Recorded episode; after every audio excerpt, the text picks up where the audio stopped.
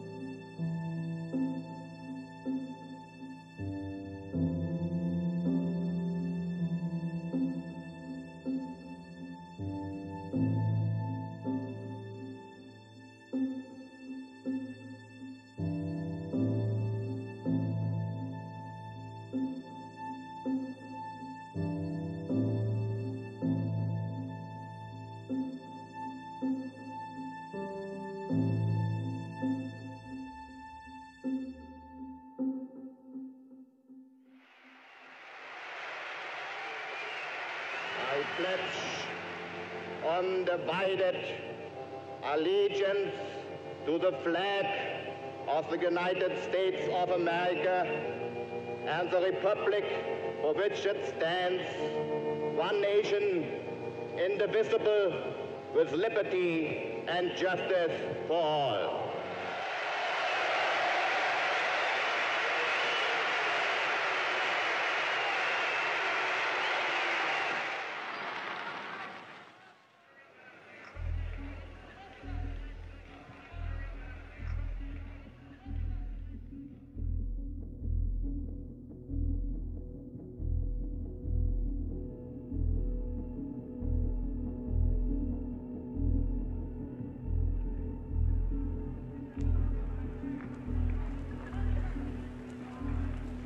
Ladies and gentlemen, fellow Americans, American patriots, I'm sure I do not come before you tonight as a complete stranger. You all have heard of me through the Jewish-controlled press as a creature with horns, a cloven hoof, and a long tail. We, with American ideals, demand that our government shall be returned to the American people who founded it.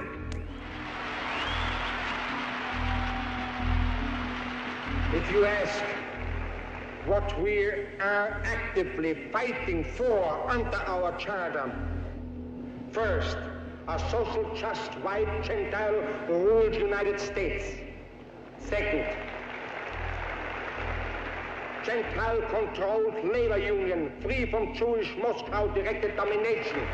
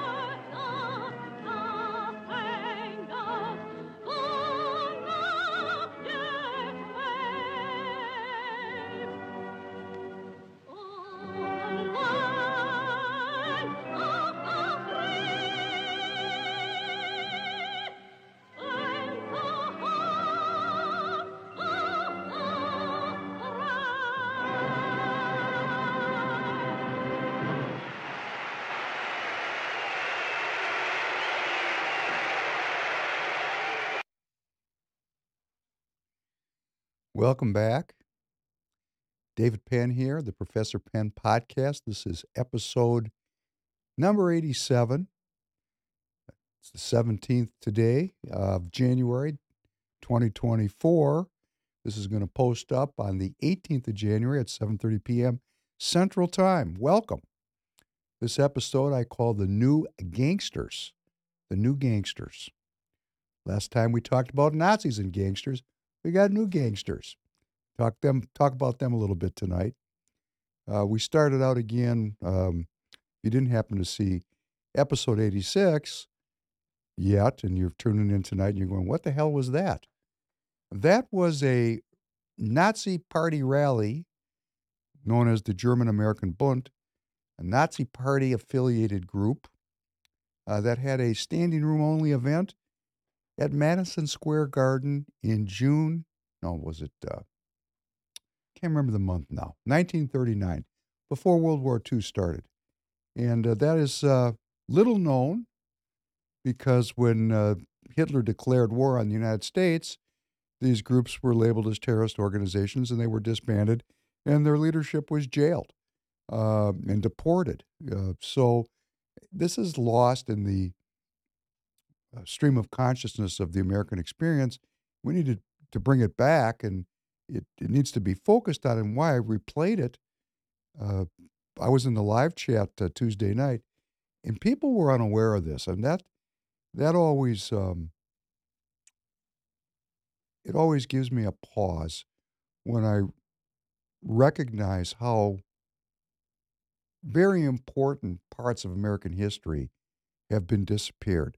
And as I said on episode 86, you know, I was aware of this because the uh, Jewish gangster community of the 30s was um, employed by the Jewish community. The you know, there's the bright side, the people that were lawyers and judges and you know religious hierarchy. They figured, hey, we got to go get our Antifa going.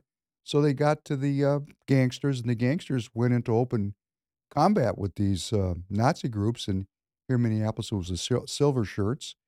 And when I was a young man in the 70s, coming of age, that battle was still going on. There was still a street element of violence between um, Nazi aligned groups and uh, young Jewish.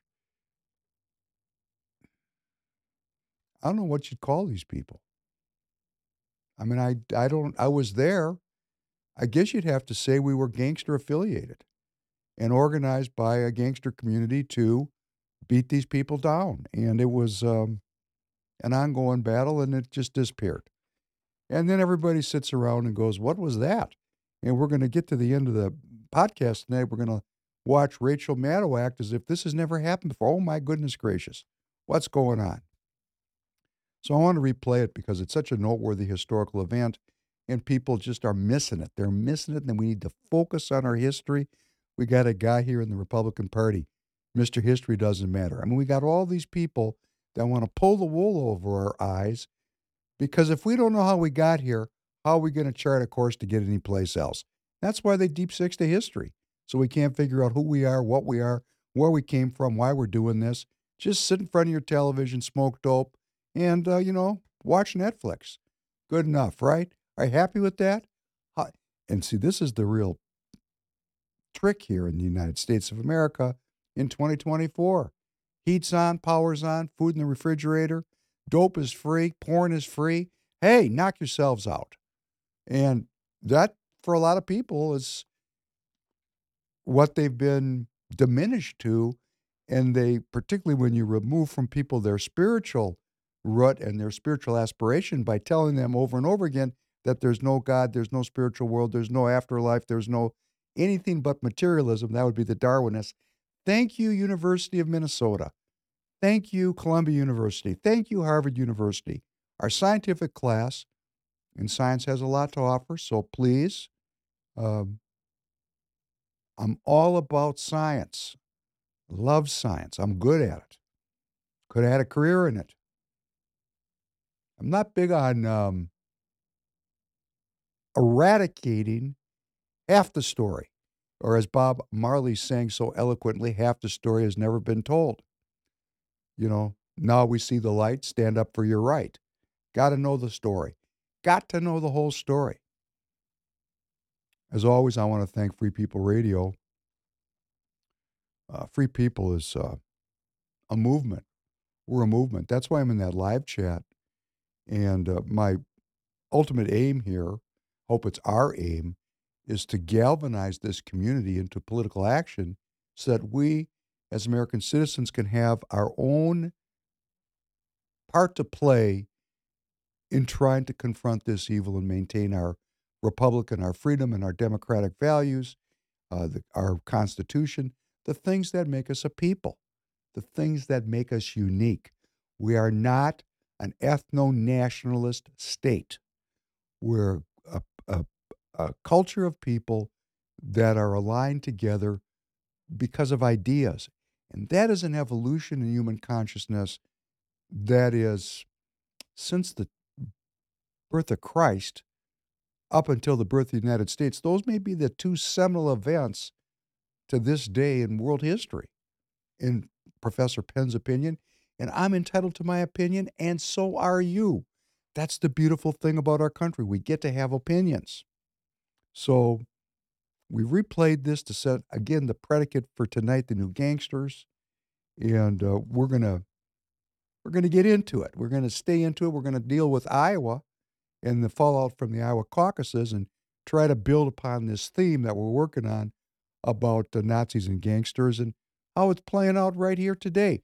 And next week, we're going to talk about time because I find this to be rather timeless. Why would I find it to be rather timeless? Because I'm trained to see time from the perspective of a cultural participant. I'm a member of a culture that's almost 6,000 years old. Almost 6,000 years old. So my scope of time is different. And because we ritualistically maintain our history in this secret society that I was raised in, which we don't do in the United States. I mean, people don't even know anything about, I mean, people don't know anything about the history. They just don't. Why? Because if you're in control of the educational system, you have the power to teach the children what you want them to learn.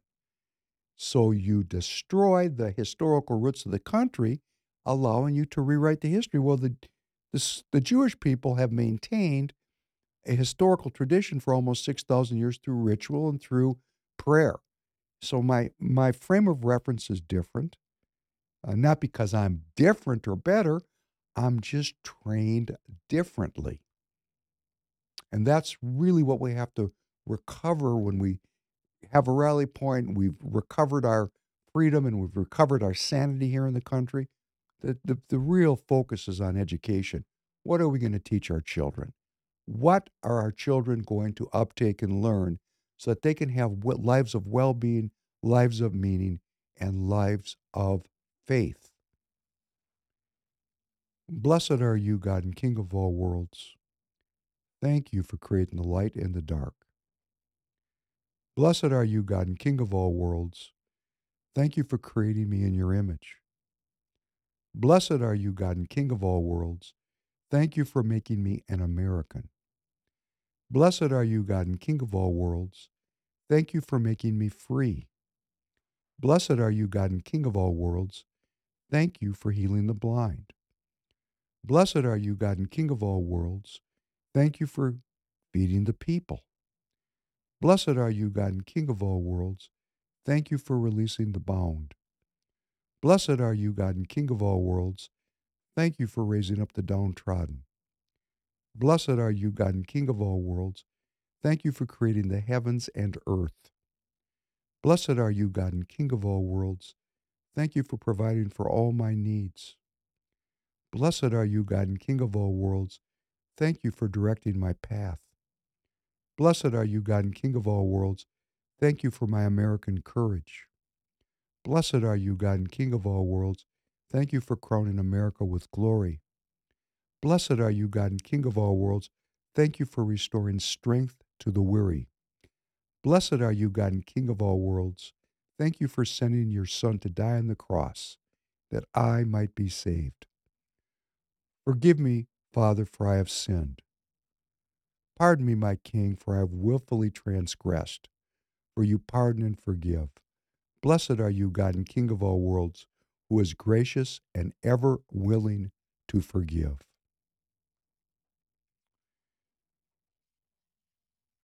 You know, I when I do this prayer, uh, you know, my mind sometimes wanders to the things I want to talk about during the podcast, and then I remind myself I'm praying, and I dial myself in to try to connect with my spiritual life, and I, that happened in that prayer.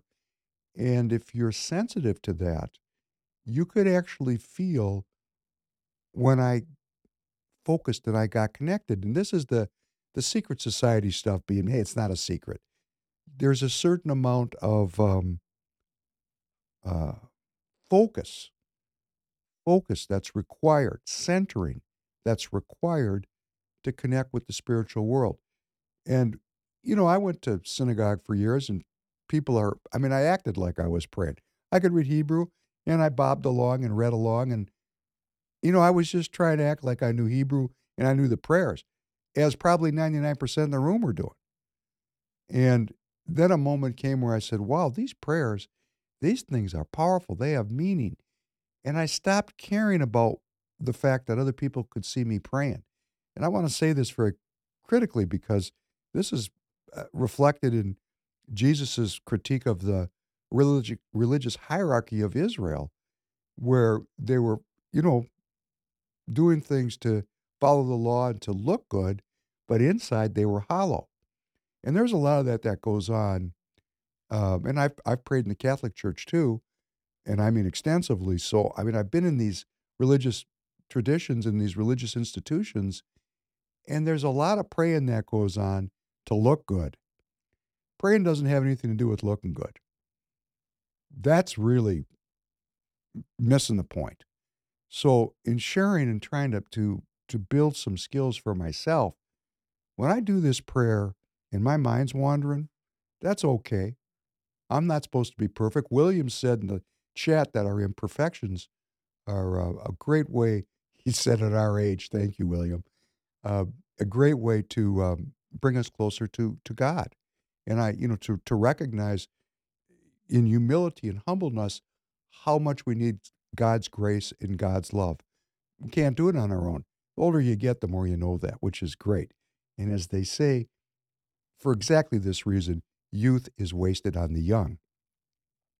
But when I dial in, I hope you could feel it. Because when I dialed in, I dialed in at the part where I said, Thank you for directing, thank you for providing for all my needs. Thank you for directing my path. Because uh, I have everything I need right now but I'm running on fumes. I'm running on fumes. And the reason I'm running on fumes is I've given over everything to following what I thought was a a righteous path. Uh, you know, there was a time when I was uh, deeply involved in uh, globalist trade. and I was quite successful at it.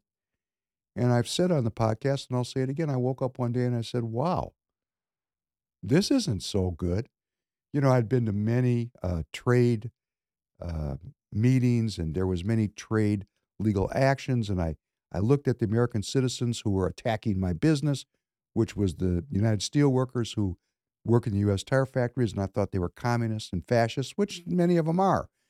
But then one day I woke up and I said, "My goodness gracious, these are American citizens, and my actions are undermining their lives." And I just I'm just one, there aren't that many people like me in business. I woke up one day, and it's probably because I was raised in this religious uh, background where money is not the primary driver of my actions or, or how I walk my path. And um, I don't evaluate myself as a success or a failure based on how much money I have. And I know a lot of people like that. And I just talked to someone that I work with yesterday, and um, she made the cop comment that it's all about security for her. And I, you know, really respect her, good person, uh, great person in our company. but she was bringing out something that you know. I told her I, I'm not very good with money, and she started laughing at me because you know she has her own opinion about it. And uh, when I got to that part when I said, you know, thank you for providing for all my needs, uh, and thank you for, di- for directing my path. I am following a path, and I did give up a life of very intense wealth to pursue this political path that I'm on. I mean, I really put, as they say, I put my money where my mouth was, and that meant the money went away. Because when you get on the other side of the globalists, they will beat you down. You're a nail and they're a hammer, and they got a lot more power. And I've I've paid the price to become Professor Penn. But I have this faith. I have this faith that God has directed my path. So when I get to those two uh, stanzas in the prayer, I dial in because I'm standing on it. I'm walking by faith and not by sight, for those of you who know that reference. And, you know, this is a transition. And I always laugh at, you know, like Alex Jones. He does this great job getting into the ads. You know, you say, well, the end of the world is coming. Please buy some vitamins. And I used to think, boy, this is bogus. But actually, uh, since I have this machine, this Free People Radio machine that I'm trying to grow and keep afloat, and it's, you know, taking resources, not even sustaining itself, I understand why uh, we have to do this because we have to ask for your support. And at Free People Radio, we've chosen a product, just like, you know, InfoWars has vitamins. I mean, everybody who's in the podcast business has something.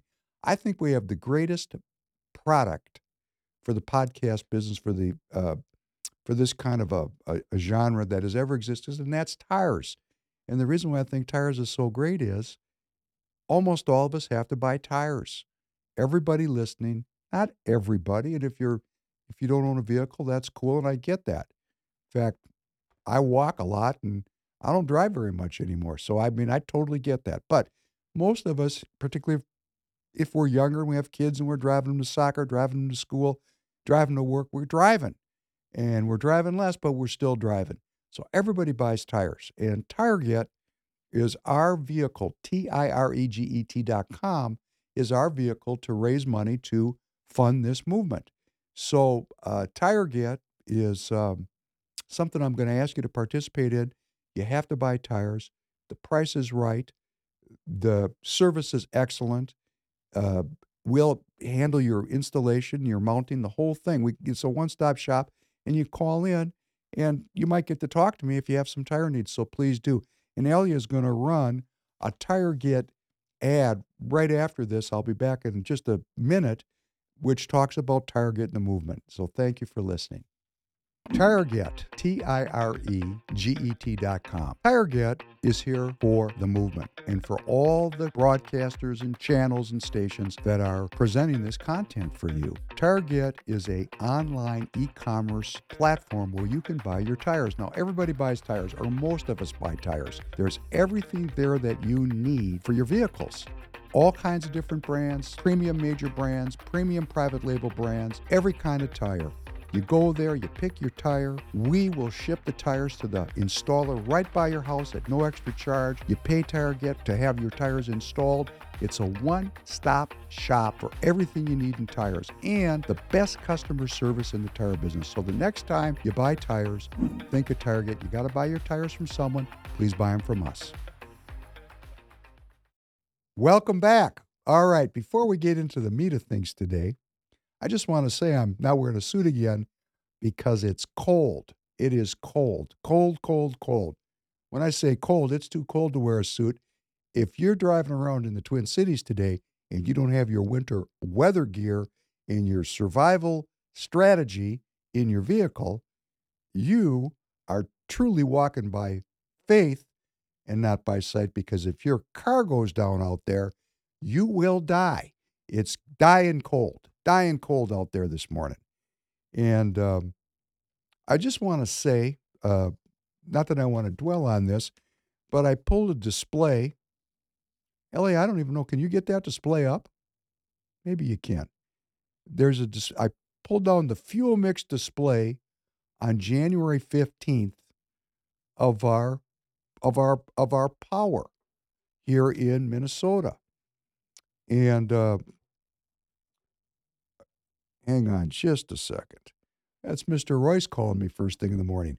I wonder what that's all about. Must be something exciting. You see that display? That's the power mix. We have a power mix right now of coal, dirty old coal. It's 40.91% of the power mix today. In other words, if we just decarbonized and the coal went away, there'd be no electricity this morning. Natural gas, 28.08%. Nuclear is 10.73%. Wind is 17.3%. I mean, really, the trip into alternative energy here in Minnesota is not very well developed. Now, 17%, there's about 20% of our energy that's met by other than the traditional coal, gas, and nuclear power uh, sources. But 80, you know, 80% of our power is still dependent on what would one would call the traditional economy. And here in Minnesota, our government is making uh, legislation that's going to rapidly push our power supply into the Great Reset. And here's what the Great Reset's going to mean we're going to have rolling blackouts when it's cold like this. We're going to freeze.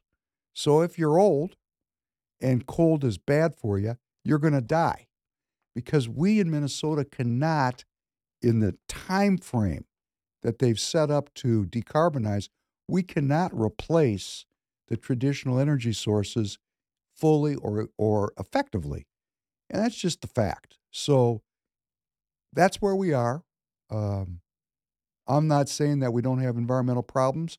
We do.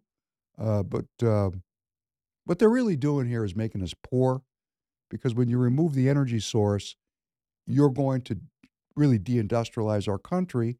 And for the young people that want to have peace and prosperity, uh, you know, you're not going to get it with uh, wind power and solar power here in Minnesota. You're just not going to get it. So we have some things to talk about in this regard. And I'm glad today that we're burning coal, or I'd be freezing. All right, off to the news, which I'm going to try to move through quickly because it, none of it's good and uh, none of the news is good. Since I saw you last, which is just two nights ago, Iran is shooting missiles all over the Middle East.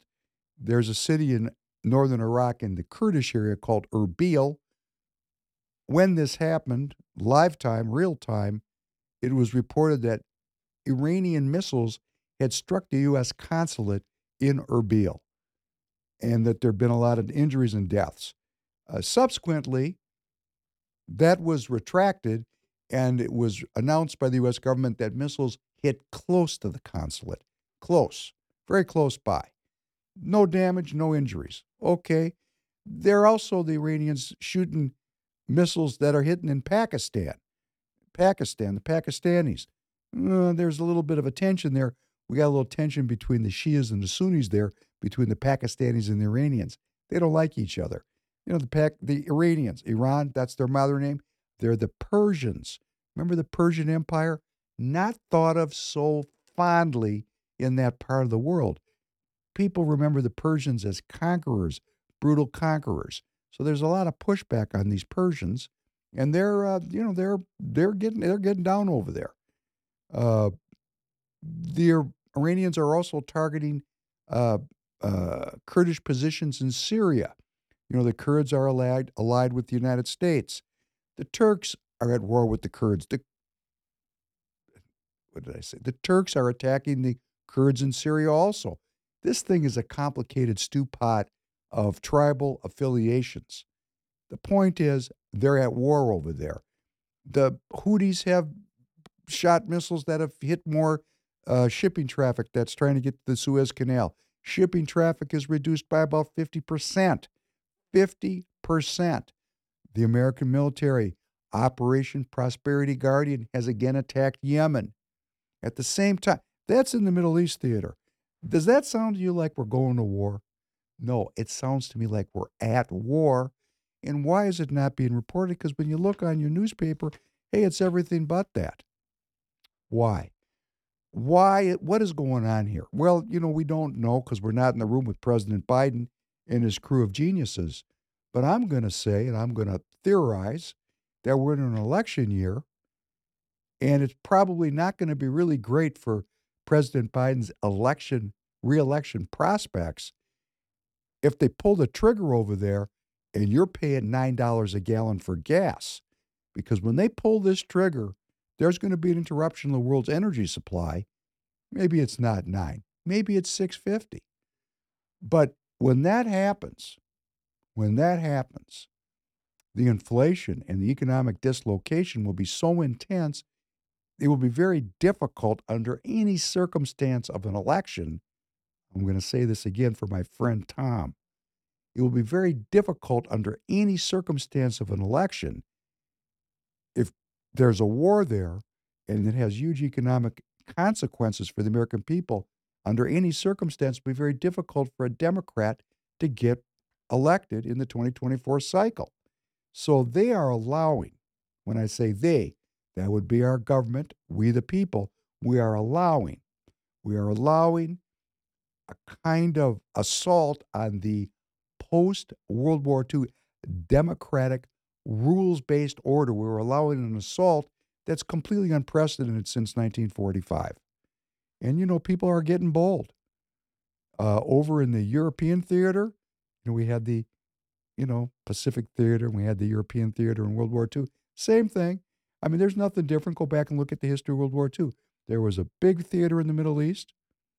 There was a European theater and there was an Asian theater. Hey, guess what? Same game. In Europe, the United Kingdom has deployed 20,000 combat troops into Eastern Europe, the largest deployment of Europe of, of British troops since the Falkland War some 40 years ago. I think that was 82. 20,000. Sweden has put their citizens, citizenry on notice, as has the German government, to prepare for an imminent war. You think these people are doing it to get headlines? Maybe. Maybe they're just keeping everybody full of anxiety, a la the three emptying factors Asian philosophy, Asian medical philosophy, or as they like to say, ancient Chinese secret. Death comes from the three emptying factors. The first one is continuous concern. Continuous concern. You know, let me try a joke just to break it up. This one's a little scatological. So, you know, we're going to have to let this one play. And it, it really kind of fits into my night last night because my family came home at exactly 7.30 and uh, I was brought this new uh, sweater because it's cold. And uh, put this on, try it on right now. I said, I can't.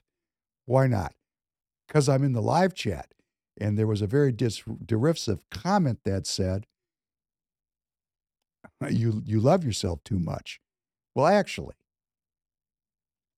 I'm not doing this because I love myself or that I want to be in show business. I'm doing this because I have a goal and I want to be part of the great movement to restore the Republic of the United States of America so that my children can live. That's why I'm doing it. However, in complete candor and honesty.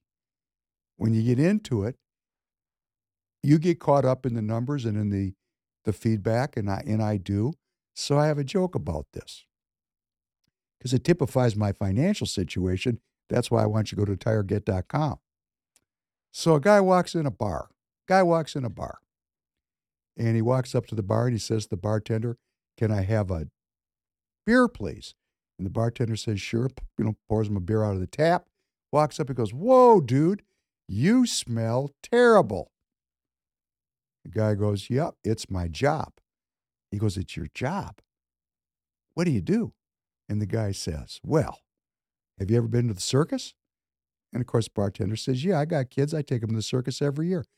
And the guy says, Did you ever notice that when you go to the circus and the elephants come out, they never go to the bathroom in front of your kids. No, I'm kind of you know, I'm toning this down for this audience and for YouTube, but you can imagine how I would say it if I was standing in a comedy club.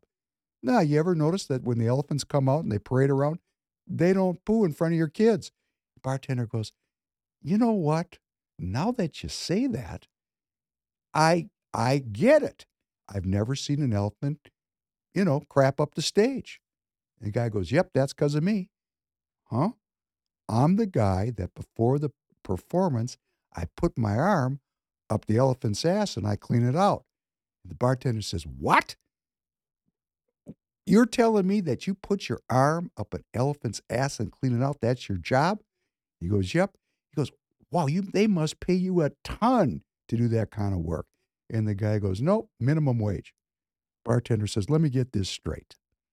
You, for minimum wage, put your arm up an elephant's ass and clean out the crap. That's a horrible job. Why don't you quit that job? And the guy looks at him and says, Are you crazy? Quit and give up my job in show business?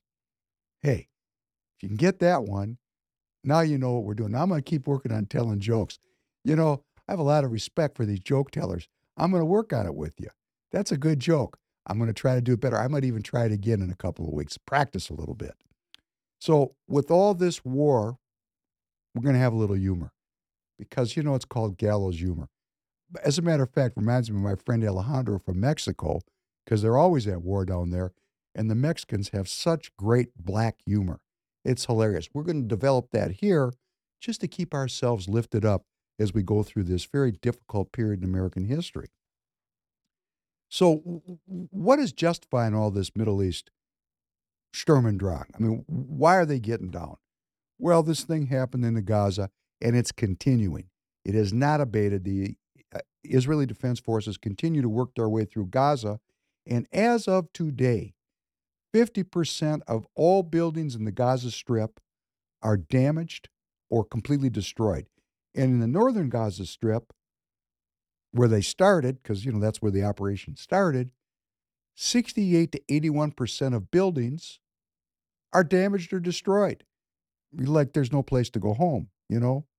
Like uh, Dorothy, you know, tap your shoes together and you're going to go home to Kansas. Hey, Kansas, Kansas doesn't exist anymore for the Palestinian pe- people. Kansas has been bombed into rubble. So that has got things pretty inflamed in the Middle East. And this justifies the Houthis, who are continuing to bomb shipping in the Suez. It's it, it it's justifying their continued interruption of international shipping. They're saying, "Hey, United States, great Satan, stop the little Satan, and we'll let your ships go go through the Suez Canal." And you know, there's no stopping this. And as I've said, Israel is neutralizing Hamas to its south. They're going to go after Hezbollah to its north. Operation Prosperity Guardian is destroying the Iranian proxy, the Houthis in Yemen. And when all the Iranian proxies are neutralized, Iran is going to get into the batter's box, and we're going to find out how this is going to go down. In the meantime, container shipping is going crazy in the rates, so prepare for more inflation. Uh, while the Fed lowers the interest rate because they have to have a nice economy to usher in the next Democrat uh, administration in 2025. That's the game. Or as um, who said that? Jim Carville, Bill Cl- Bill Clinton. It's the economy, stupid. People vote for the economy. Okay, they're materialist. Fine. What is our political philosophy? A country with peace and prosperity. You know, people say peace and prosperity all the time. It doesn't mean anything until there's no prosperity and no peace. Then all of a sudden, it's a very potent political platform. And that's where we're at today. Well, politics. Let's talk about Iowa.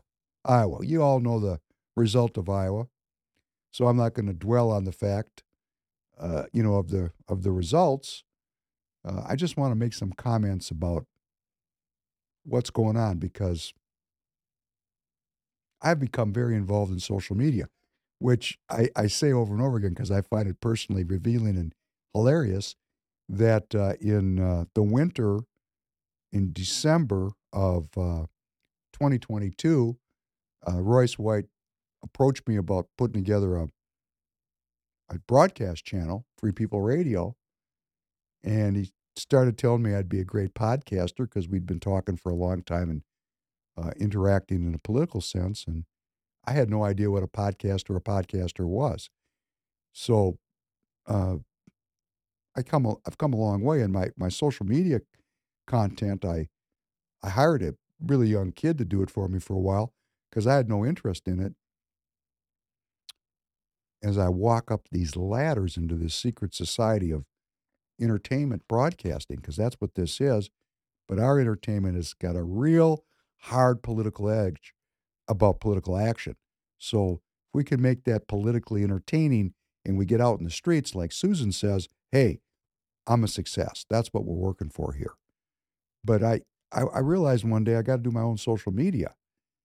And I'm starting to do it. And, you, you know, for someone that goes back like I do before there was uh, cell phone, before there was computers.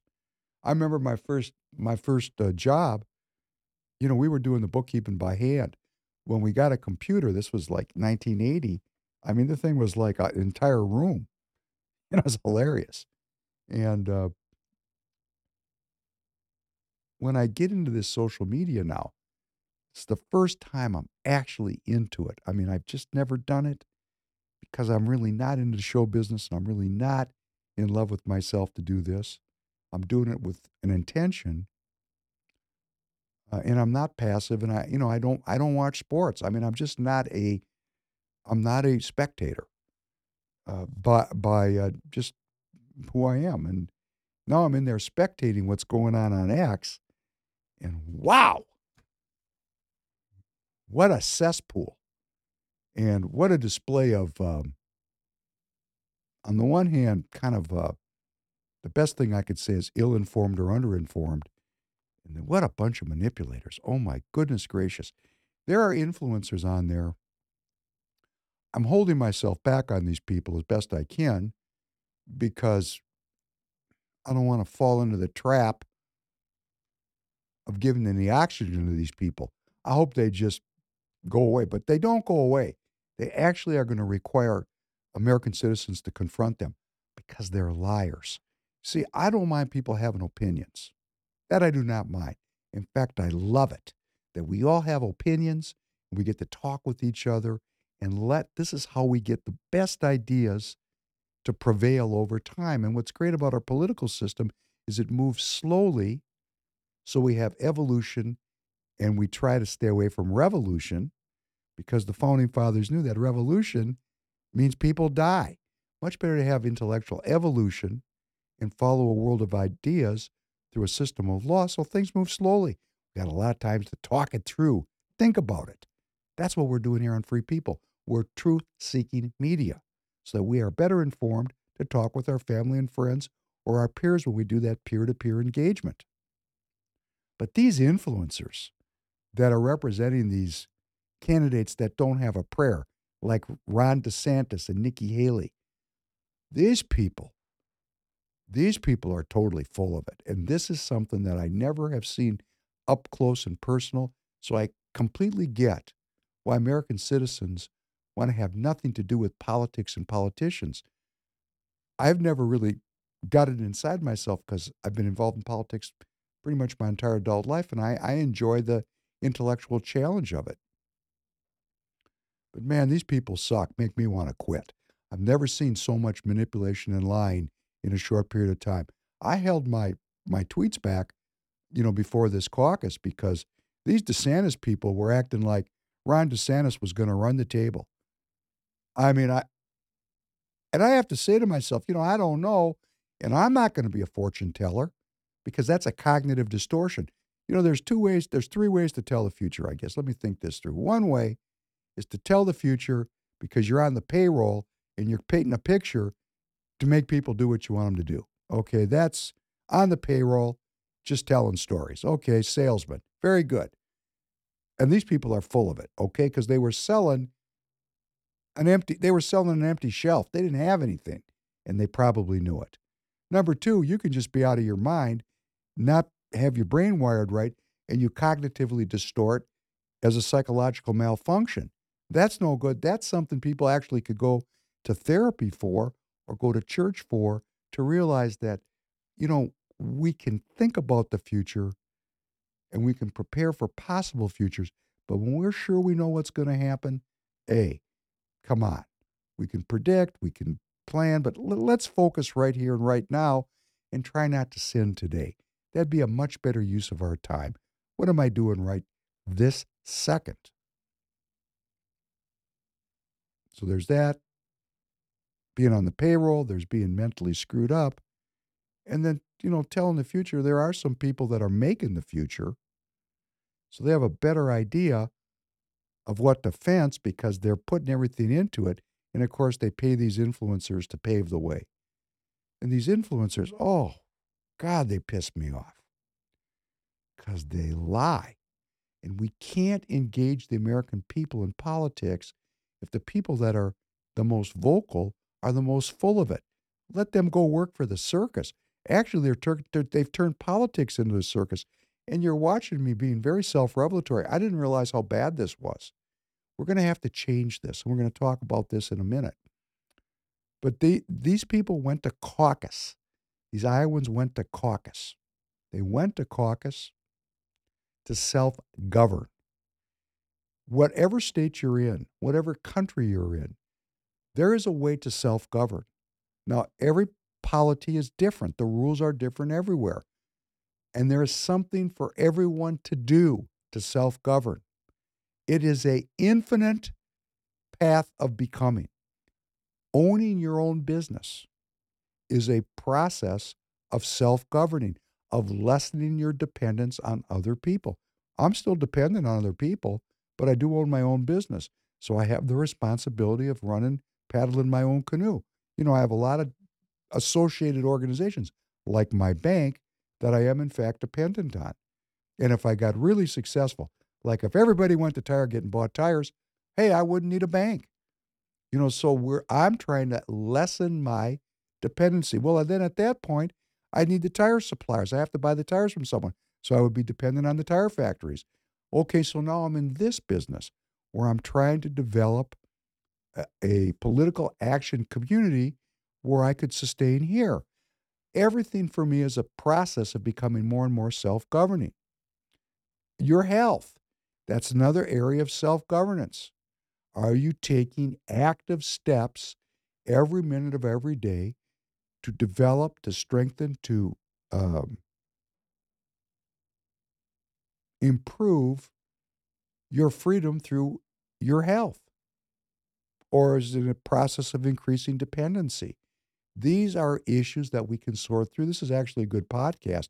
All the different ways people can self govern. And within the political realm, we can enter the parties. You know, voting doesn't get it done. When they tell you you've discharged your responsibility as an American citizen, by going to vote, you've been scammed. That is a scam to make you ineffective. You know, some people could just sit and write that they're elected representatives one or two emails every single day, like daily ritual, like political kung fu. If a million people started to write, let's say, one governor, like Ron DeSantis, for example, and he started getting a million emails a day, a million from a million American citizens from all over the country, he'd listen. If they were from Florida, he'd listen even closer. And if they were from the Florida Republican Party officers, he'd do exactly what he was told to do because he would know at the next convention, if he pissed off those officers, he would not be endorsed to be the next representative of the Republican Party in the gubernatorial election. You see how this works? We, the people, determine what's going to happen if and when we decide to show up. So I'm going to make one quick additional comment. Nah, two, two more. This was a caucus. That means it was dominated by the Iowa GOP. That would be the Iowa GOP, which is affiliated with the Republican National Committee. Three Iowa elected party members are national committee people, and they are members of the Republican National Committee, and they lead and guide and control to a very large extent, at least to the extent that the Iowan citizens make space for them, they control the Iowa Republican Party. And the same thing here in Minnesota. These people hate Donald Trump and they hate the American. When I say hate, hey, I'm here with these people. Hate probably doesn't capture it. They hate the American citizens that are storming the gates of power, speaking truth to power. They hate these people because why? They want borders. Think about what goes on in Iowa. It's a farm state. They want borders. They don't want illegal immigration into the country. Now, if you're in a farm state and you need a lot of undocumented people to go work on your farm for, you know, slave wages, hey, let it rip, baby. These American citizens don't want debt, they want assets. And they want to end the endless wars. And our Republican National Committee and our Republican hierarchy establishment is controlled by neocon warhawks that are okay with an open border because it increases the need for an authoritarian state central authority to control all the crime that all what Royce White calls them the conservatives that are going to go, please protect me because they can't self govern. They don't have self defense skills. They need the government to protect them. So the more people that you let in that are poor, you get an underclass of labor that you can exploit like slaves. Let's leave out all the other horrible exploitations for today. And you get crime, which then brings forth a plea for policing. And the police are the local outer guard of what? The military industrial state, which is what? The New World Order. So these people love this immigration because it causes a centralization of power. That's what the people in power want. Not for David Penn to be self governing. They want to govern me. They don't want me be, to be able to throw them out and turf them out because they're asses. They don't want that. They want me at home smoking a joint, getting sick, eating Cheetos. And you know what? Screw these people. We're not going to do this. We have a lot of will here in the American people. We're going to get up and do it. So these this group, Iowa GOP, which has elected one senator in 1981, Chuck Grassley. Think about being a senator since 1981. The national debt in 1981 was less than $1 trillion. In fact, it, in 81, it, cost, it crossed over 1 trillion, the 1 trillion mark for the first time. So Senator Chuck Grassley has presided over a federal budget that has gone from 1 trillion in debt to 34 trillion in debt in his tenure in the Senate and he's going to blame the Democrat. No, Chuck, it's your fault. Then we got Senator Joni Ernst. What's Senator Joni Ernst claim to fame? Well, guess what? She's ex military. Good for her. She's part of the empire. She's a supporter of the military. And I'm going to say this again. If you're a veteran and you're watching me, I spent a lot of time in that world. I love my best friends my closest friends, the people I love the most, they're all military. We did very dangerous things together and we depended on each other. And I trained with them and I learned a lot from them and I love those people. I don't have any with any military member. But if you were military and you retired and went into the Republican Party to show for the military industrial complex, you ma'am, or you, sir, are the problem. You are the problem. And that's why you are fighting me, because you know I know, and I know that you know that I know that you know. And that's why there's this big fight in the Republican Party, because the American citizens have had enough of endless war, and we've had enough of being poor, and we're coming to take this party back from you people because you've really not done a good job in your stewardship of the party and the American people. You've done a terrible job.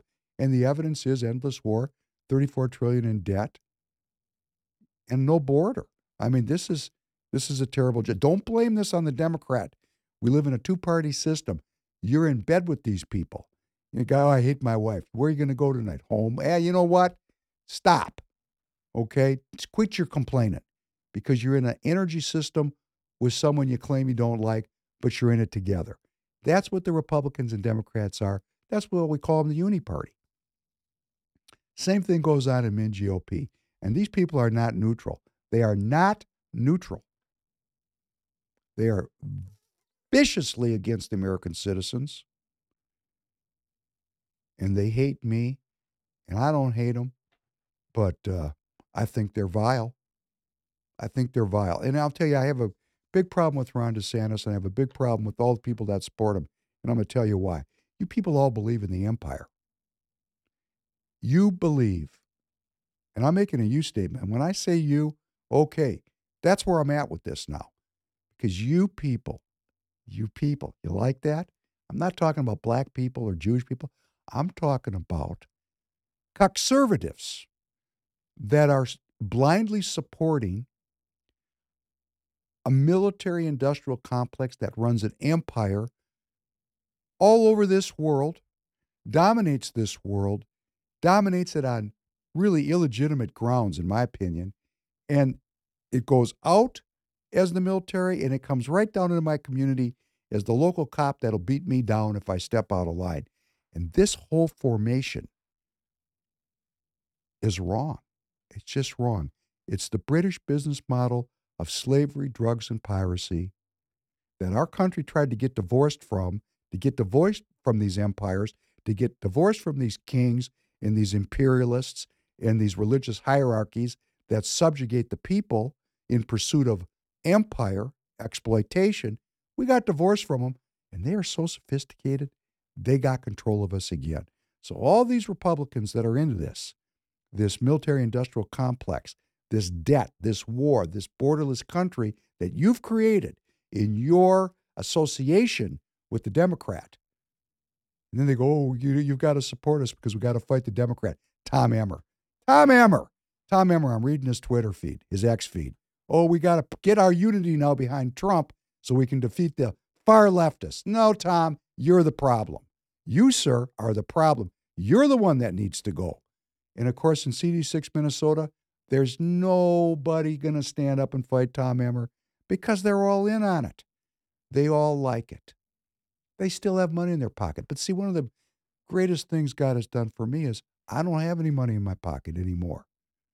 I'm living paycheck to paycheck. I don't know how I'm going to pay my bills. Like 80% of the American citizens. And when we get organized, 80% of the American citizens, when we get organized, when we, ah, we're going to take the country and make it for well being, not as it is today for the exploitation by a handful of people who we're going to talk about just in a second. And I want to shout out to my friend Tracy, my friend Tracy, who I hope sees this, who has a very modestly paying job working in the education space. And Tr- Tracy was the one that taught me that you could be a Republican without any financial benefit just because you believe in God and freedom. And that's what the Republican Party needs to be about. So I want to leave you with this before we move on to the money. I was, I mean, I really hold my my tongue on Ron DeSantis because, I, first of all, I didn't know how it was going to turn out, and I don't fortune tell, and I'm not going to be like these influencers because I'm not on anybody's payroll, and I'm not going to predict the future. Well, he got trounced, and I mean trounced, trounced. You people that want to continue to support him are fragmenting the movement. I don't want to talk about Donald Trump. I want to talk about ideas. He cannot win. He's not going to win, but he's going to continue to fragment the movement. He might be just fine in many aspects of his policy, but he said one thing, and I want to share it with you, that discredits him for me permanently. This is a quote. Speaking about the military, I don't support a draft, but our military recruitment is at a generational low. I think the way you solve this is to inspire young Americans to want to serve. This man is the military industrial complex. He's ex military, he's Harvard Law, he's Yale, he's secret society. This man is not a conservative. A conservative, a conservative is a person who has faith, a person who wants to defend and promote the founding documents of the country. How can I exercise my God-given rights, my, my the rights granted to me by as a, by a creator to pursue my life and my liberty and my freedom if we're at war all the time? That's not to say that we don't have to go to war from time to time to defend our liberty. But our country has been at war continuously my entire adult life. And that is what I oppose. And frankly, that is what my mother and father, as leftists, opposed. So now we got some leftists that are opposing the military industrial complex, and we got some rightists that are opposing them. I guess we're not left or right anymore. I guess we're Americans. And that is why there is so much hatred and resistance to the American movement, the movement of the American citizens. We just want peace and prosper- prosperity, and that means we're going to screw up the money pot of the oligarchs that run this country. And let me tell you how pissed off they are about it. If you follow the money, if you follow the money, these sons of people, son, they're sons and daughters of people. You know what I'm saying? Spent $300 million. 30% of a trillion, three of a billion, excuse me, $300 million on ads in advance of this caucus to dissuade American citizens from voting for President Trump, from supporting Trump. 300 million. Trump spent 18 million you know, in the lead up to the Iowa caucus. So, what do we have here? We got really giant, phenomenal money out of control. People that have so much money, they don't know what to do with it. So, they throw it into politics. It makes them feel good. They get to determine the outcome of the future. They think they're buying the future. They're buying a future where the paradigm that exists today, and I call that paradigm slavery, drugs, and piracy, continues because they're the masters of that paradigm. They're at the top of the pyramid. The money's flowing uphill and the shit's flowing downhill. And they want that maintained. And they got their guy, Ron DeSantis. They got their girl, Nikki Haley. Now, we can say, and I'm going to say, Trump, Trump, you can come up with a lot of flat spots on Trump. I could go, I could go over the hill on Trump like that the thing that keeps me in, uh, looking at Donald Trump, and I'm not shilling for Trump, the thing that keeps me up on him is they hate this guy. Man, has this guy got resistance against him. So for some reason, I mean, it's either one of the biggest psyops in world history, like we hate this guy, but we're going to elect him, and then he's going to finish us off. And I say this because it's a possibility. Or they really hate him because they're afraid of him. And I think they are afraid of him. Now, I think Trump is also a military industrial complex guy, but there's two ways to use every power to heal and to kill. And we will remember just a few years ago, four years of peace. There was no big conflicts. Trump clipped out Soleimani and he beat down ISIS. But in the great scheme of things, in comparison, because you're only good or bad by comparison, the world was a much more peaceful in a much more prosperous prosperous place under a President Trump than it is under the current President Biden. So Trump was able to turn the uni party into a perspective that was better for us, the American citizens. That's just the way it is. Now, I'm going to tell you, these donors, whoa, are they spending money to make sure Trump never gets back in? 300 million. I mean, the 300 million is just unbelievable. You know, these people have names. I mean, they really do have names. And you can go look up some of these people and how much money they're spending. There's a dude named Jeff Yass one of the wealthiest people in the world, an early investor in the Chinese app TikTok. Uh, this guy put in 2.6 million to the Florida Governor's State Committee earlier this year. 2.6 million. This guy has enough money that he can write a check to a pack for 2.6 million. 2.6 million. I bet everybody watching me for 2.6 million could retire. And this guy's got so much he can give it away. Man, I wish he liked me. He could write free people a check for 2.6 million. Then we could do some real damage. I think it's important for us to understand that we have a political culture that's predicated on obscene money spending. Now, these people know how to make money doing this. These people are business people. They're not stupid. They don't just give this money away, they're looking for a return on investment. That's the part us little people don't get. If somebody's a billionaire and they write a check for 5 million, they know how to turn that into cash. They're going to get that back somehow. I don't know how because I don't have that money. I just know how it works. People that have that kind of money are good with money. They're focused on money. That's all they think about. That's why they have so much of it. So when they invest it in something, they're doing it for a return. They're doing it for a risk adjusted rate of return. And our whole political system runs this way. And this is because we allow it to be that way. Think about what's happened. Now, we have social media. We have social media. Social media will allow any candidate to interact with the American people and not spend any money. Just be on social media. Just develop a following on social media. Disseminate their ideas through their appearances in social media. This is a tremendous change in uh, the distribution of ideas. That's why there is so much pushback uh, across an entire spectrum of people, including Nikki Haley, to monitor and, of course, Nikki Haley. She's a representative like DeSantis of the military industrial complex. You know, one could say that Trump, Haley, and DeSantis are the same person. They all support empire. But there's a difference. Here's the difference Trump says it can roll along just in case, but we're going to have peace and prosperity for the American people. These two are going to get us killed. These two are going to take all of our money. These two want to use the inventory up. Trump just wants to buy inventory and stock it up. These, te- these people want to keep spinning that inventory by killing people. That's my opinion. I'm entitled to it.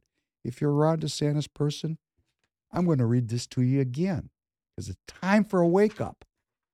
I'm going to read it exactly correct. Please bear with me because I'm not picking on everything Ron DeSantis says. A lot of what he says and does is fantastic. This is disqualifying. I don't support a draft, and that's today.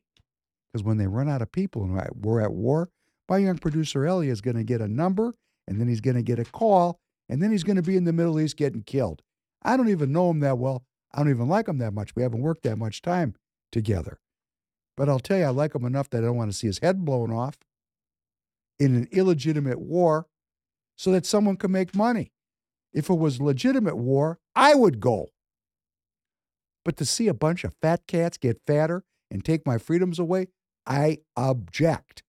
Ron DeSantis, I don't support a draft, but our military recruitment is at a generational low.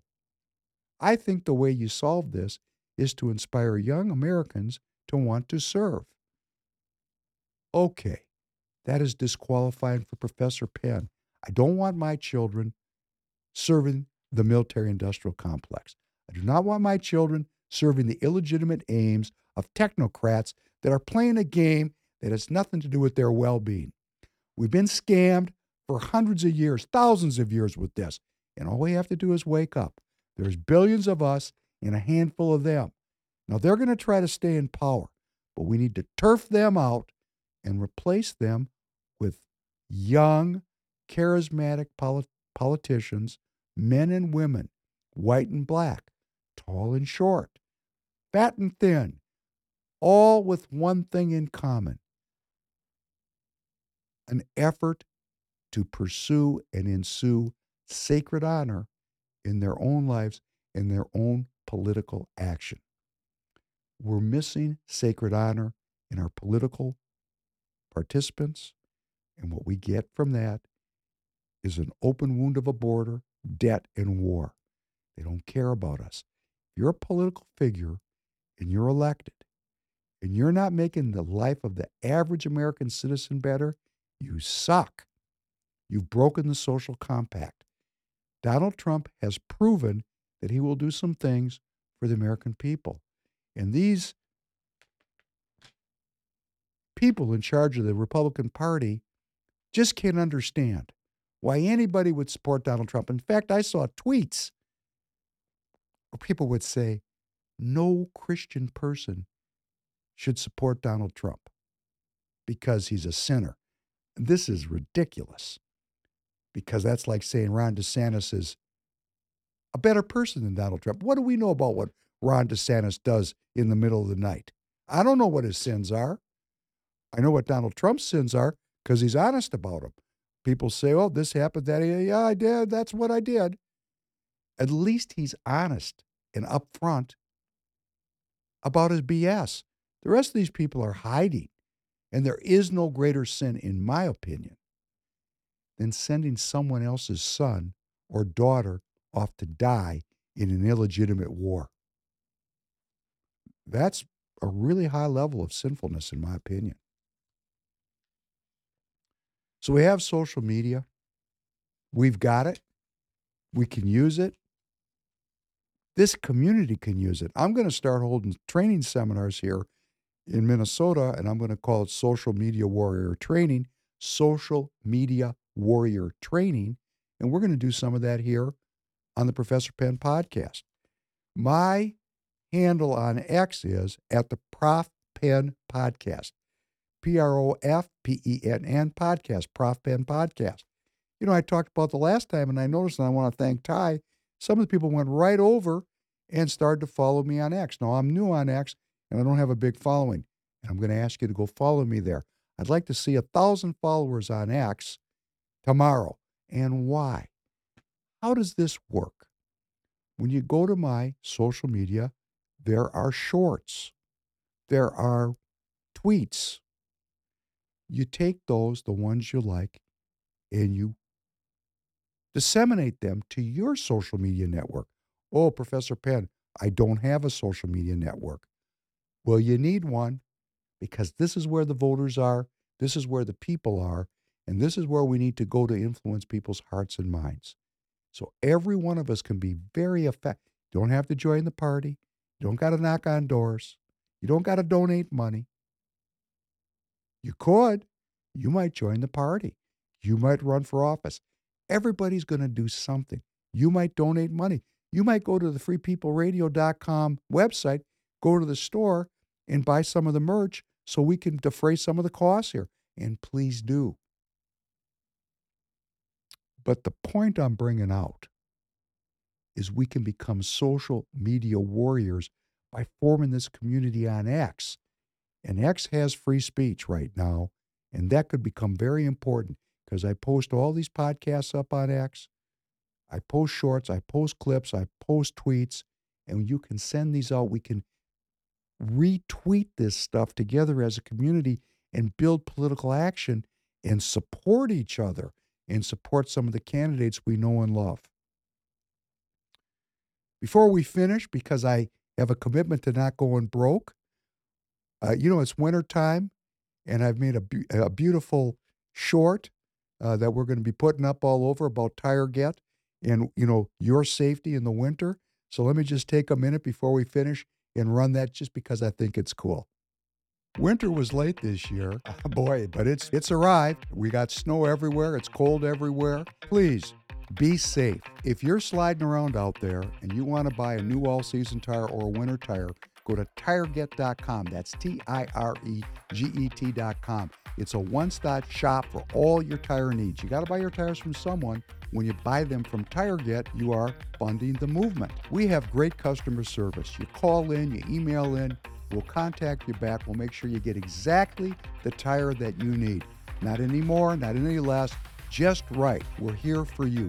TireGet.com. This is a great way to fund the movement It's a great way to get the tires that you need, and we're going to do your service. So you pick your tire, and we'll service the tires. We'll get them on your vehicle. That's T I R E G E T.com. And thank you very much for listening. Okay, welcome back. We're going to finish up with some reaction videos. Reaction videos. And why are we going to do reaction videos? Well, they're great clips. A la the social media piece that I was talking about. We're going to post these up. You can send them out, and I'm going to play some stuff. Now, this has been widely played. This is just going to be the Professor Penn feedback on some of this stuff. I hope I come up with something novel because people are responding to this. You know, nothing is, when you have an event like this caucus, if you, this is an old saying, if you want to see the snakes move, beat the grass. When you beat the grass, the snakes start slithering around out there. And you know, these people on the left, which I love watching them because it's so entertaining and so informative. And I like to get my news from a wide range of sources because every news source, including Free People Radio, has an editorial content and what we cover and what we talk about is selective. So when you look at a wide range, that's just me being honest, right? A little honesty in media doesn't hurt, right? I never say I know the truth. I say I'm truth seeking, unlike these people who are going to see they know the truth. Okay, we're going to look at some of our technocratic media representatives, and they're going to tell us some things. I'm going to react to it.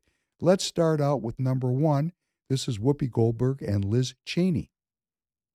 Do you see yourself, and, I, and would you ever consider being the conduit to that third party? Because I don't know if, if the Republican Party, as we, as we knew it, will survive this. Because if he ever gets in again, we'll never have any more elections. There will be Can you no stop more. that, please? He will. Okay, so I'm going to go through this and stop it as we go. So what Whoopi Goldberg is saying is that if Trump gets elected, if Trump gets elected, he's never going to leave the office. This is dumb. And this is intentionally, the idea is dumb, but the, the idea is being expressed to create fear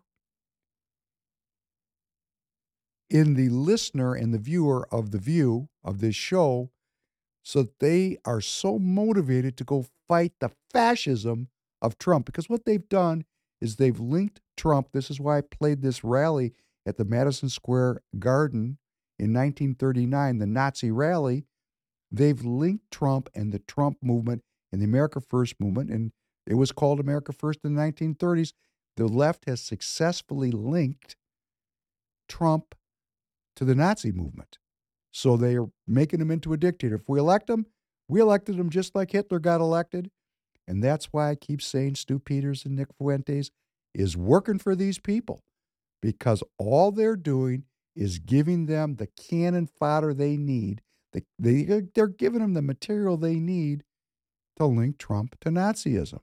So please continue. Will stop it, and and he's very clear about that. He wants to be dictator for life. Okay. So I wonder, would you ever consider, please, would you please mm-hmm. consider being that person? Can you stop that again, please? Now, here, this thing, this is my ear. Whoopi goes back a long way, and I'm just going to say this because it, it's obvious to me. I might be alone. Go back and look at some of the Richard Pryor stuff we did. Richard Pryor, that great comedian and political thinker from the 60s and 70s and 80s. She's imitating him here, right here. She sounds just like Richard Pryor. She's actually using a deep energy channel to be funny and to appeal to Liz Cheney, whose father is Dick Cheney, who's the neocon of the neocons, the worst, the warhawk of warhawks, his daughter, Dick Cheney Jr. Please continue. Tell you, it. I was really. I don't understand how people can say we're with you, we're with you, we're with you, and then when you need them, they go, oh, but we're with him now. Mm-hmm. I don't understand that, and I don't understand how you find the grace not to be pissed at folks. Oh, I'm you're not. I'm you know. I'm you're, pissed. well, you're, you're mad at them, but you're not pissed at them because if you were pissed at them, you would have given up on them, and you oh, haven't. Oh, well. and so, would Yeah. you? Look, I, please? I think I'm that. begging you. Look, I'm on one knee. Thank you.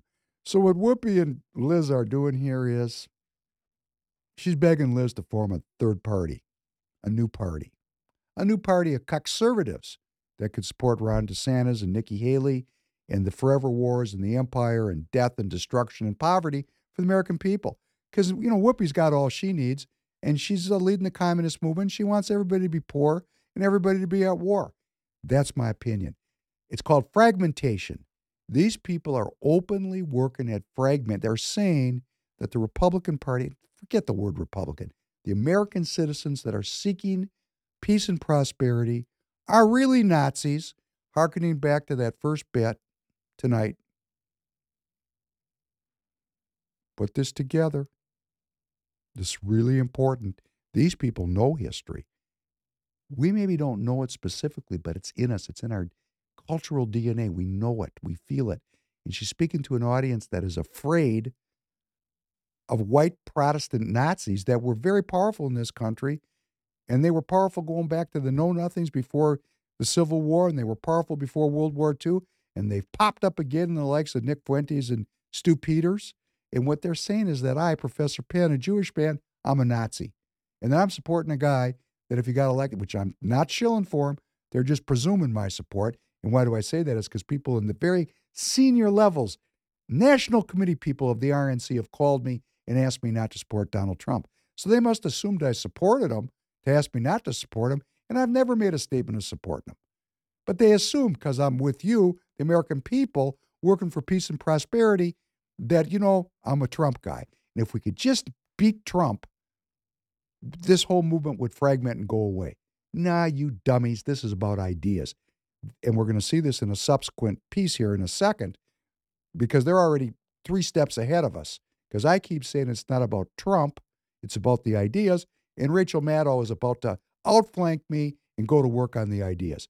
The point is they're fragmenting the movement. Nick Fuentes, Stu Peters, Liz Cheney, Ron DeSantis, Nikki Haley, Chris Christie, they're all of them are fragmenting the the movement of the American people. And of course, we're American citizens. We're entitled to different opinions. And if we are dumb and we don't realize we're in a war and that the perfect is the enemy of the good, oh, I don't like Trump. He slept with a porn star. Okay, I got a question for you. Have you ever looked at porn? If you're watching me and you're a Ron DeSantis guy and you don't, you're never going to vote for Trump because he's done all these illegitimate things, which he has. Have you ever looked at porn? Did you ever look at a woman uh, because she was dressed sexually and she was showing her cleavage? Have you ever done that? Have you ever fantasized about your neighbor's wife? I'm just curious. Because if you have been pure to the extent sexually that you can cast that stone, cast away. Cast away.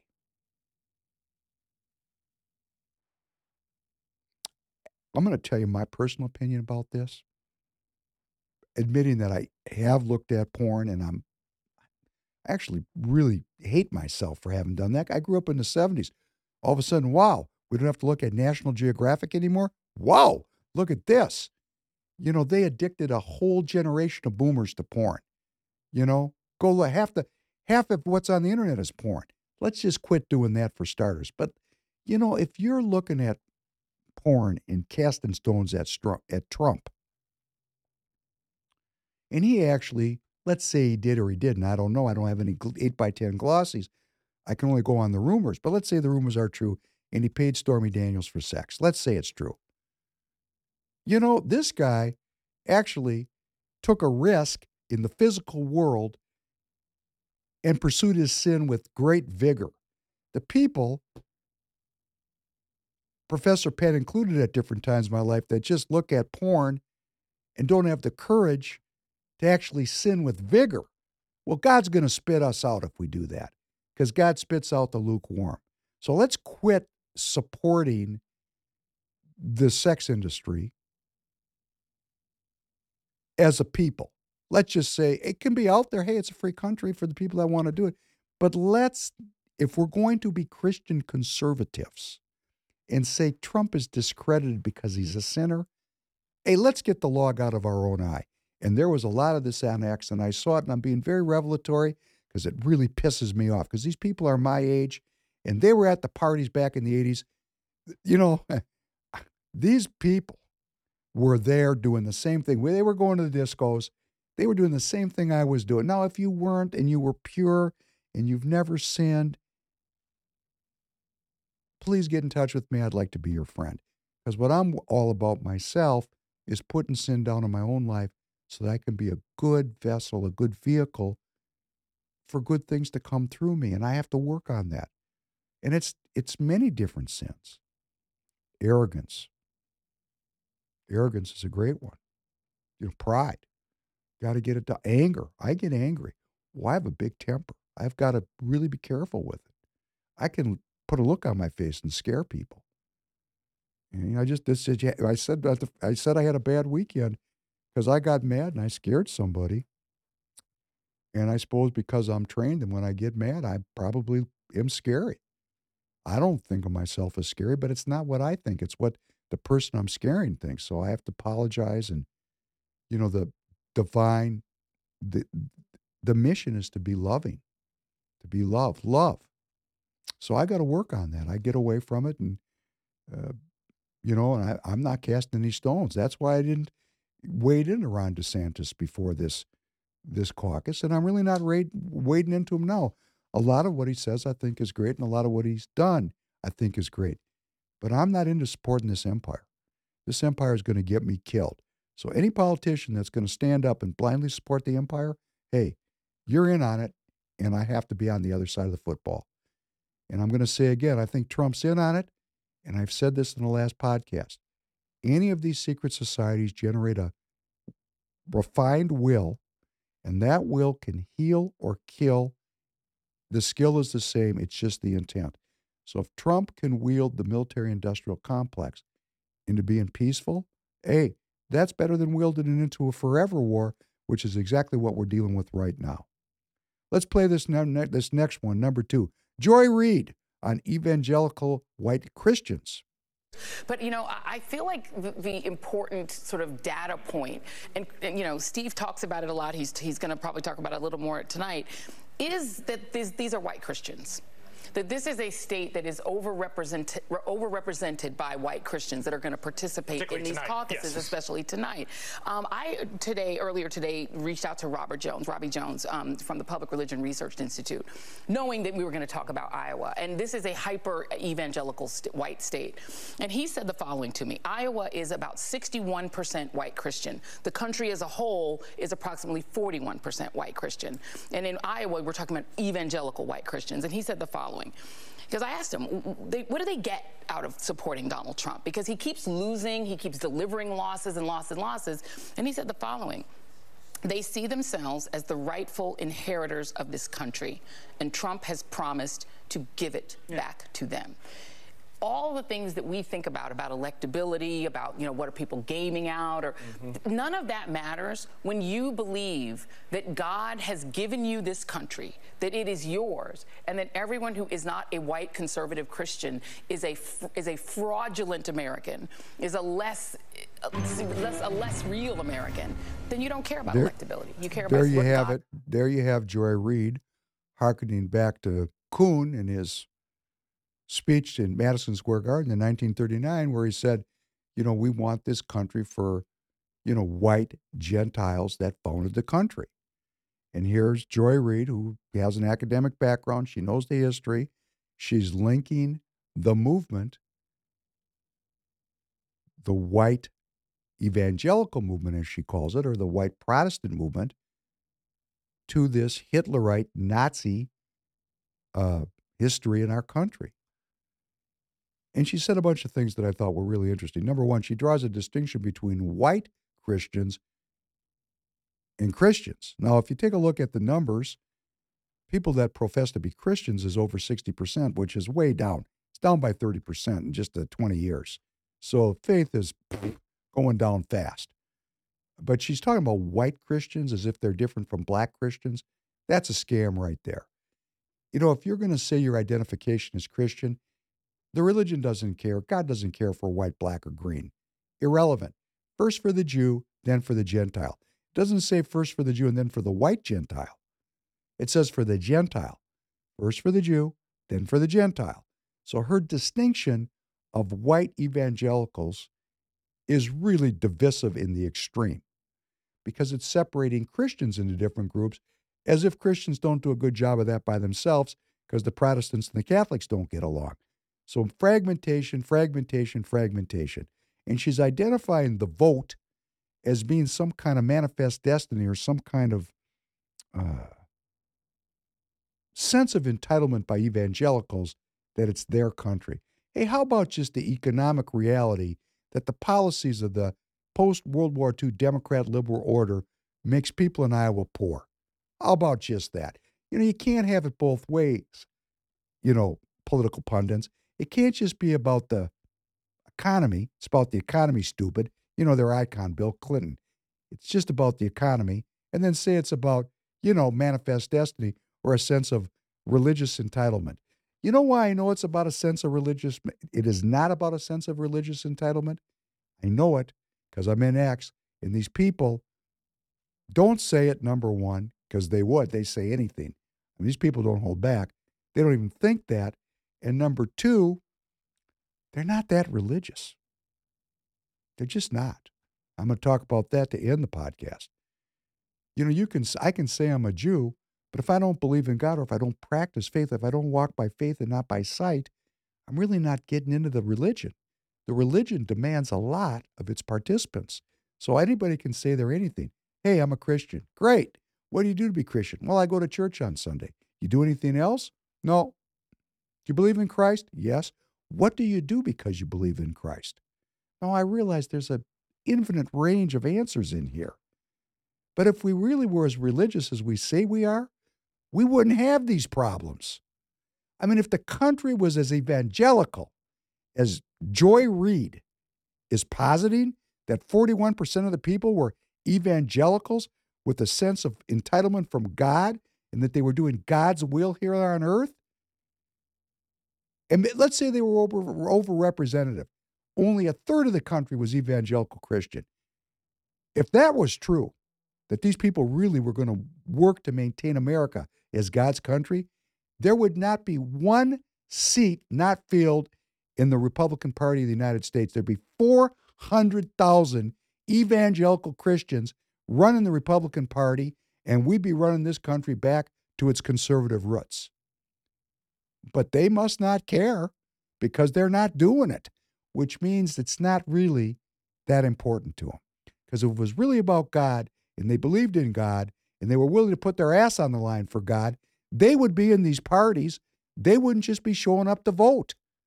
They'd actually stay in the Republican Party of Iowa, which is a neocon war hawk party dominated by people that are 100% in support of empire. No, they'd overthrow these people because they'd understand that people that are in support of empire are real, no matter what they say they are. Oh, I'm a Christian. No, if you're supporting the empire, you're a Darwinist by definition, and you're in the British business model of slavery, drugs, and piracy. There's no Christ in here at all. So let's not let these people wrap themselves in the cloth of faith to fool people. And then Joy Reid comes up and says, well, it's about faith. Oh, BS. It's not about faith. It's about these people are being made poor by the empire. They're being passed over and pissed on by our political elites on the on the East Coast and on the West Coast that don't care about Iowa. They hate Iowa. They hate men. They just want nothing to do with it. It's flyover country. And they want to make fun of these people.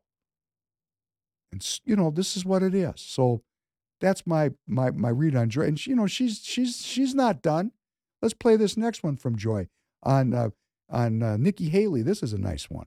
New Hampshire. And I think to the point that you made, Steph, I mean, it, it's the elephant in the room. She's still a brown lady. that's got to try to win in a party that is deeply anti-immigrant and which accepts the notion that you can say immigrants are poisoning the blood of our country. She's getting, you know, birthered by Donald Trump. Um, and I don't care how much the donor class likes her, which will ramp up a lot, the better she does in New yes. Hampshire. So it's still a challenge. I don't see how she becomes the nominee of that party with Donald Trump still around. I can't picture it happening. Maybe it could happen. Ron DeSantis' only argument for staying in it is he's the white guy, that he can still make the appeal to white evangelists. While we have New Hampshire. And I think to the point Thank that you, you made, Steph. You know, this stuff is so bad.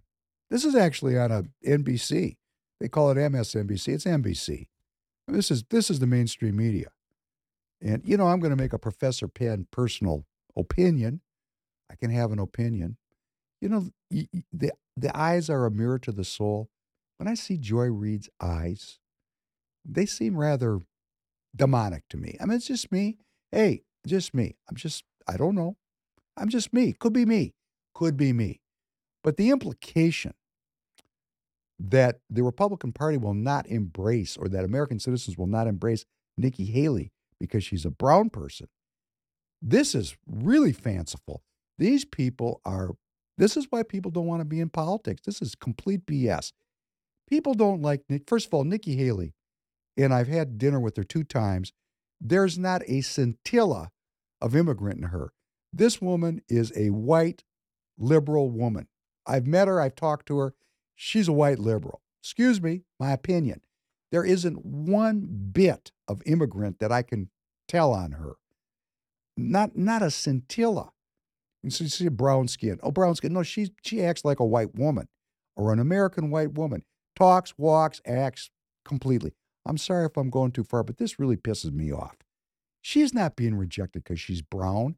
American citizens don't have that in aggregate. We don't have these kind of racist thinkings anymore.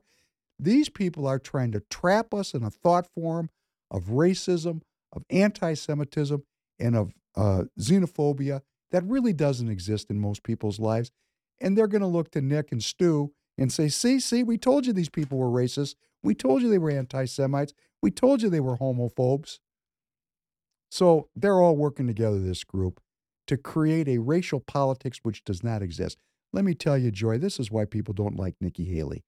She's really kind of disgusting as a politician. She has no no juice. She's not likable. That's number one. She's just not likable. She's not likable. Number one, just likability. Like you go to the bar, you sit down with somebody, they start talking to you, you go, wow, you're an interesting person. I want to know you. Or you look at this guy, go, hey, you know what? Nice to meet you. You don't want to talk to him. She's in the nice to meet you category. She's just not likable. She's not sociable. But why people really don't like her is the American citizens are rejecting an open wound of a border, of tremendous public debt, and endless wars. Nikki Haley is the sine qua non representative of the military industrial complex. She sat on the board of Boeing. This woman is a neocon war hawk from South Carolina with their Confederate there, Mr. Lindsey Graham, who's a, an equal war hawk. And Ron DeSantis is right there with her. These people are war hawk neocons. I don't want my children to die in wars. And I think the citizens of Iowa have figured this out. I think the citizens of the United States have figured it out. We don't want a war, Joy. So let's end here with two more bits. I'm running over. Thank you for staying with me. Let's listen to Rachel Maddow. And the big picture takeaway from that, and I don't mean to be, again, too dark, as you said, on this, but it is not if we are worried about the rise of authoritarianism in this country, we are worried about potential rise of fascism in this country, we're worried about our democracy falling to an authoritarian and potentially fascist form of government, the leader who is trying to do that is part of that equation. Mm-hmm. But people wanting that Correct. is a yeah. much mm-hmm. bigger part mm-hmm. of that That's equation. Right. And the American electorate is made up of two major parties. One of those parties has been flirting with extremism on the ultra right for a very long time. They've brought them in in a way that they haven't been central to Republican electoral politics ever before, and I know because I've been studying this.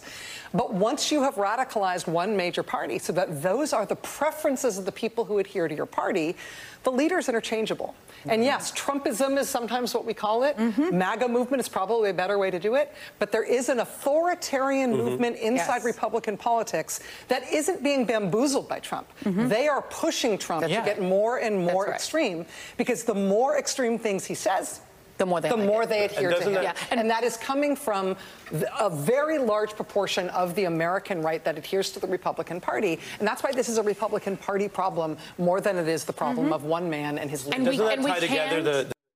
That's good. So I said, Rachel, she's right out there. She's uh, she's a thinker. Um, if we were living in Germany and the Nazis took over, Rachel wouldn't make it. She'd go off to the camps because she has a, a grandparent who was Jewish. So she had a, a familial predisposition to be part of the New World Order. I'm just going to say that another opinion. I don't have any 8 by 10 glossies. I'd love to talk to her. I know she's not going to talk to me. I'd love to go over why do you talk like this? Because the American people do not. I've never heard anybody, I've never read anybody say, give us a dictator. I mean, I guess I saw one idiot say it one time. We're not look. The American people don't want that. What she's not saying is the quiet is the, is the hidden part. She's working for an authoritarian form of government on the left. She's a leftist. We've studied this on the we've gone through this together on the Professor Penn podcast, podcast after podcast. They call the Nazis right because they're right to the left. In comparison to the left, the Nazis are to the right. Because fascism keeps the means of production in the hands of oligarchs, where communism strips their ownership and controls it at the state level. The only difference is the fascists think that economy is more efficient if you keep the entrepreneurs involved. The communists say, ah, you know what? We'll take the inefficiency. We're taking everything. We take all because they want total control. And Rachel Maddow represents that new left, that total control authoritarianism and she's saying, look at these, look at these rightists. They want authoritarianism. So that's what you would call projection in the first place, because that does not exist in the American citizens movement. We are thoroughly grounded in a constitution that's based on rights granted by a creator. These folks don't believe in the creator, so on the Constitution and the founding documents. They don't care about that. They think those documents can be changed. Us dummies here in, in the American citizens movement, us knuckle draggers, that are dependent on our Bibles and our guns, we think that this stuff is based in faith. And so you see this in all this bits that I played tonight, the great effort to isolate the white evangelicals, to create them as authoritarians that are going to be Nazis, that are going to bring forth a Hitler. It's a complete lie, complete and total lie. And this is the part I want to bring out before we end. Rachel Maddow was saying it's not about Trump. She's saying it's about the ideas in the movement. That's exactly what I've been saying. This is not about Trump, it's about our ideas. Let our ideas be amplified through our community getting onto X. And let's talk about the fact that we are complete children of our Constitution, complete children of a Creator that granted, granted us rights. Let us get out in a coordinated effort and start to oppose, oppose these lies by amplifying the message. Let us do it in our community. It, it doesn't mean that there isn't infinite numbers of other communities that are doing it, but let us come together because God is great. And, you know, this is why a salmon has thousands of eggs. You don't know which egg is going to be the next salmon. We have to do our part together in case we are chosen. I'm not saying we will be. I'm saying we do our part as if we could be. We have to pick up our cross, and I'm going to leave you with something that I think is very serious, and that if we really, if we really had the uh, faith that they're talking about, well, we wouldn't have any of these problems. So I'm going to go out reading something, and um, I think it's as important as we can get. This is Matthew 10 17 following. I want to wish you a good night. I want to wish you well. I look forward to seeing you next week. Stay warm, stay healthy. Let's get involved. Let's get involved like this. But beware of men, for they will deliver you up to the councils, and they will scourge you in their synagogues. And you shall be brought before governors and kings for my sake, for a testimony against them and the Gentiles. But when they deliver you up, take no thought how or what ye shall speak, for it shall be given you in the same hour what you shall speak. For it is not ye that speak, but the Spirit of your Father who speaketh through you. And the brother shall deliver up the brother to death, and the father the child, and the children shall rise up against their parents and cause them to be put to death. And you shall be hated by all men for my name's sake. But he that endureth forever shall be saved. But when they prosecute you in the city, flee to another. For verily I say unto you, you shall not have gone through the cities of Israel till the Son of Man be come. The disciple is not above his master, nor the servant above his Lord.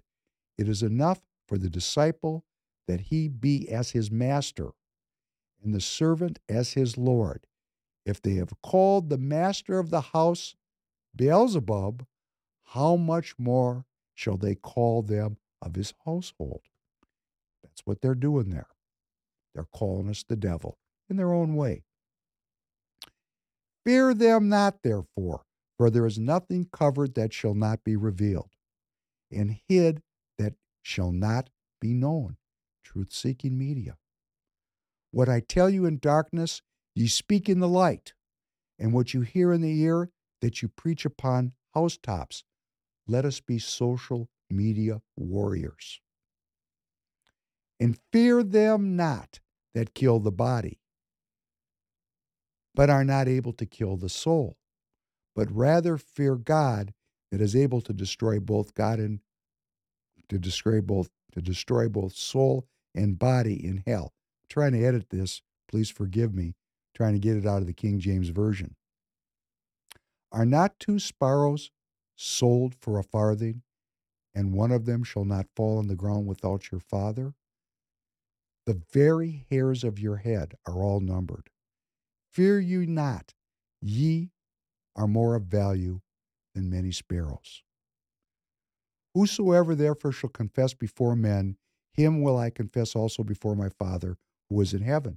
You watch me confess today. It's not hard to do. Be honest with yourself. But whosoever shall deny me before men, him will I also deny before my Father who is in heaven. And here comes the part I love the most. Think not that I am come to send peace on earth. I came not to send peace, but I came with the sword. For I am come to set a man at variance against his father, and the daughter against her mother, and the daughter in law against her mother in law.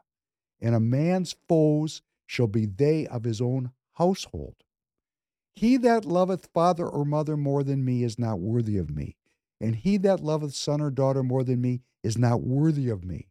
And he that taketh not his cross and followeth after me is not worthy of me. He that findeth life shall lose it, and he that loseth his life in my sake, in my name, shall find it.